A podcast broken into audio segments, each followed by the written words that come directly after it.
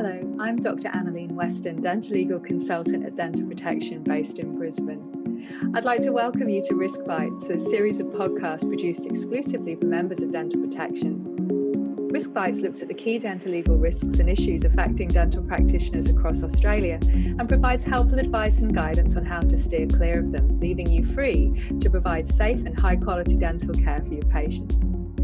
In this edition, my colleague Dr. Kiran Keshwara is going to explore when a patient can sue and also have a discussion about dental negligence. So, Kiran, I guess starting from the beginning, what is dental negligence? Thanks, Emily.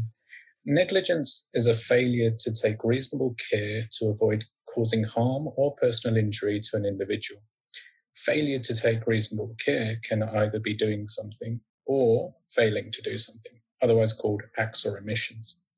An example in dentistry could be if you see a patient and decide to pull out their 3 8. If you pull out the wrong tooth, the 3 6, for example, this would be an act that has caused the patient harm. On the other hand, you could extract the 3 out without a pre op X ray or CBCT and damage the nerve during the extraction. Here, the failure to take an appropriate radiograph would be an omission. For negligence to be proven, the plaintiff i.e., the patient, would need to prove four things. One, that the defendant owed the plaintiff a duty of care. Two, that there was a breach of this duty of care by an act or omission. Three, that the plaintiff was injured. And finally, that the alleged act or omission by the defendant caused the injury. Thanks, Kieran. So, when can a patient actually sue? I think actually, Annalene, a better question would be when can a patient successfully sue? Because a patient can threaten to sue at any point and may find a lawyer who will agree to take on their case, even without merits. So a patient can successfully sue when they can prove with evidence that the dentist failed in their duty of care towards the patient by an act or omission that has caused the patient an injury. The onus is on the patient, the plaintiff, to prove negligence purely by the nature of dentistry, proving that the clinician had a duty of care towards the patient is usually easy to prove. So we'll skip past that bit. The next part is to prove whether the clinician has done or failed to do something, such as in our example about the extraction of the 3A. Now, here, if we can find a reasonable body of experts who have who would have done the same as our clinician, we would use this information as part of dental protection's role in defending our member. Generally, if there is an injury, such as nerve damage, or in the case of the wrongly extracted tooth, the missing tooth, this can be seen and would generally be agreed to by all the parties. If we are able to place reasonable doubt as to whether an injury has actually occurred, we may be able to get the case dismissed at an early stage.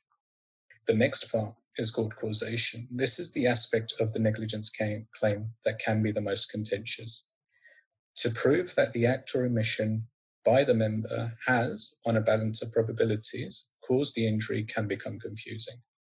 We generally apply what's called the but for test in any claims made against our members to try to determine the causation. That is, would the injury have occurred but for the acts or omissions of the defendant? Using a previous example of the 3 6 that was mistakenly extracted, we would ask, would the patient have lost the 3 6 but for the clinician having incorrectly applied forceps and forces to that tooth. In other words, would the 3 6 have been lost without the dentist's intervention? And of course, the answer would be no. However, the but for test is not the only determinant of causation, and common sense principles will also apply. Other aspects of causation, such as novus actus and scope of liability issues, are considered when determining whether the negligence has caused the alleged harm. At Dental Protection, we rely on our collective experience, our database of experts, as well as our developed relationships with our panel lawyers to get the best outcomes for our members. That's great to know. Thank you, Kieran. But one of the things our members often ask us is Do I have any protection against nonsense claims? Unfortunately, Many patients will have read or seen completely fictitious TV court cases where a person decides they're going to sue someone, and the next minute they're walking out of court with a cigar in their mouth and a couple of million dollars. This isn't how it works in the real world, at least not in Australia. There is legislation here which discourages people from making frivolous claims. Each state and territory has legislated procedural steps particular to them. For example, in Queensland, there's something called PIPA. This is the Personal Injuries Proceedings Act 2002, which details the forms that need to be served, the details required in the forms, and when they should be served. It also contains timelines and necessary steps, such as compulsory conference and mandatory final offers, if the matter is not resolved by the end of the conference. So, what if a patient threatens to sue, or if I receive a letter or an email from a lawyer? Naturally, the first thing to do is to take a deep breath and then give us a call. You have a requirement as part of your indemnity policy to inform dental protection of any cases that arise. Our team of dento-legal consultants will be able to talk to you initially about how best to manage the patient. We'll ask you to send in the patient records in their entirety, along with any x-rays, photos, and communication you've had from the patient, the lawyer, and or any specialists. Once we have this and have looked at it, we'll have a frank discussion with you about whether the patient has grounds to make a complaint. And if they do and they haven't contacted a lawyer yet, we'll work with you to resolve the complaint as quickly and as simply as possible. If a lawyer has made contact, we'll discuss the claim with you along with one of our panel lawyers. At Dental Protection, all the dento-legal consultants are dentists, and we do not give legal advice. Because of this, we work with a group of lawyers in each state and territory who has knowledge of the particular state and territory and how they work. We facilitate contact between you and the lawyer so that they have as much information as possible to help you in defending your case. The dento-legal consultant will instruct the lawyers and manage the particulars of the case. This allows us to protect our members' interests and we use our clinical knowledge and experience to achieve the best outcome for our members. What can I do once I've told Dental Protection about a claim? Basically, Annalene, carry on as normal and try not to think about the claim too much anyway. The last thing any of us would want is for the claim to linger in your mind, affecting your personal life and professional life and your ability to care for your patients. We will arrange meetings with lawyers and may call you to keep you updated or to get your opinions and instructions on why certain things may have been said or done. But in most claims, we'll try our best to keep your exposure to the entire process to a minimum. How long does a case last, Karen? That will usually depend on the complexity of the case. We've got some cases that we're able to close with a simple letter from our lawyers. On the other hand, there are some cases that can last for many years. These are really complicated cases, and a number of steps need to be followed. Again, we'll try to keep you informed of any particular developments of the case while allowing you to carry on with your day to day work. Depending on the case, we may hold meetings with you, the lawyer, and us so that we're all able to ensure that we're in agreement with the clinical matters and how the case is being handled. Separately, we'll also hold meetings with the lawyers and sometimes the plaintiff lawyers, but we'll do our best to ensure that you, our member, is not exposed to this. So, Karen, I've read before that dentists just don't get sued and dental practitioners in Australia just don't get sued. Is that true? Well, I think you're referring there to an article in September 2015 that was published in the Australian Dental Journal. Here, the authors analysed litigation cases regarding oral surgery procedures, and they found that over a 20 year period, there were 15 cases. Now, this is tiny and significantly fewer than the number of cases we at Dental Protection have. It further goes to highlight the fact that most claims for money do not go to court. This is in part because of the legislation in the Collective Liabilities Act of each state and territory, which is written to encourage the resolution of each claim far before it goes to court. This can be by discontinuing a case, early settlement, or an appropriate mediation.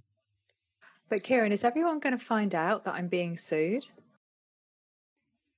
Uh, Annalene, this is a common concern for our members. If a case isn't going to go to court, any negotiations or settlements would not be disclosed to the public, and it's not likely that anyone would know that you have been or are being sued. The patient can complain to AHPRA, and again, unless a condition is placed on your practice, nothing will be disclosed. So, what steps can I take to avoid being sued in the first place? As you know, Annalie, the nature of dentistry is such that no one can predict what will happen when you're treating a patient. The most of treatments are provided, are completed without any problems. And sadly, when things do go wrong, they can be significant. While you can't avoid treatments going wrong, there are a number of things that you as a clinician can do to reduce the risk. Communication. This is the single most important factor in reducing the risk of getting complaints and by extension litigation. Patients want to feel that there's a connection between you and them. And loads of studies have shown that if a patient feels that, that there's a personal connection between you, the risk of complaints is lower. So be friendly with your patients. Ask them about their day. Make a note of their dog's name and the next holiday that they've got planned and talk to them about it. This will not only reduce the risk of you being sued, but also help add some variety to your day, unless everyone's dog's name is Frank. Along with this, if you talk to the patient and explain what you are doing in simple, jargon free terms and discuss their options and highlight any risks, they will understand the treatment provided better and the consent process can be better documented. This will also help in managing patient expectations from how long the treatment will take to how much it will cost and how long the treatment will last. Secondly, don't rush your treatments and consultations. Patients can pick up when they're being rushed through treatment, and this is one of the more common complaints that we at Dental Protection see. The two main advantages of taking your time are that there is a greater likelihood that you will take and interpret the appropriate tests and make the correct diagnosis. There's also a reduced risk of steps being missed or rushed. The patients feel that you have paid more attention to them, which in turn leads to a reduced risk of complaints in the first place. The next thing you can do is provide tried and tested treatments while keeping up to date. Something that is unusual or done very little can be difficult to defend and can also put aspects of your registration at risk. You should be comfortable that you have sufficient training in any treatment that you provide and can defend your position in case of questioning by another person. Record keeping is also really important. Make sure that the patient records are well documented with as much information as you can record, from x rays and photographs to any conversations you have with the patient. If a patient refuses a test or treatment, make sure you record it and have highlighted to the patient the risks involved in not following your advice.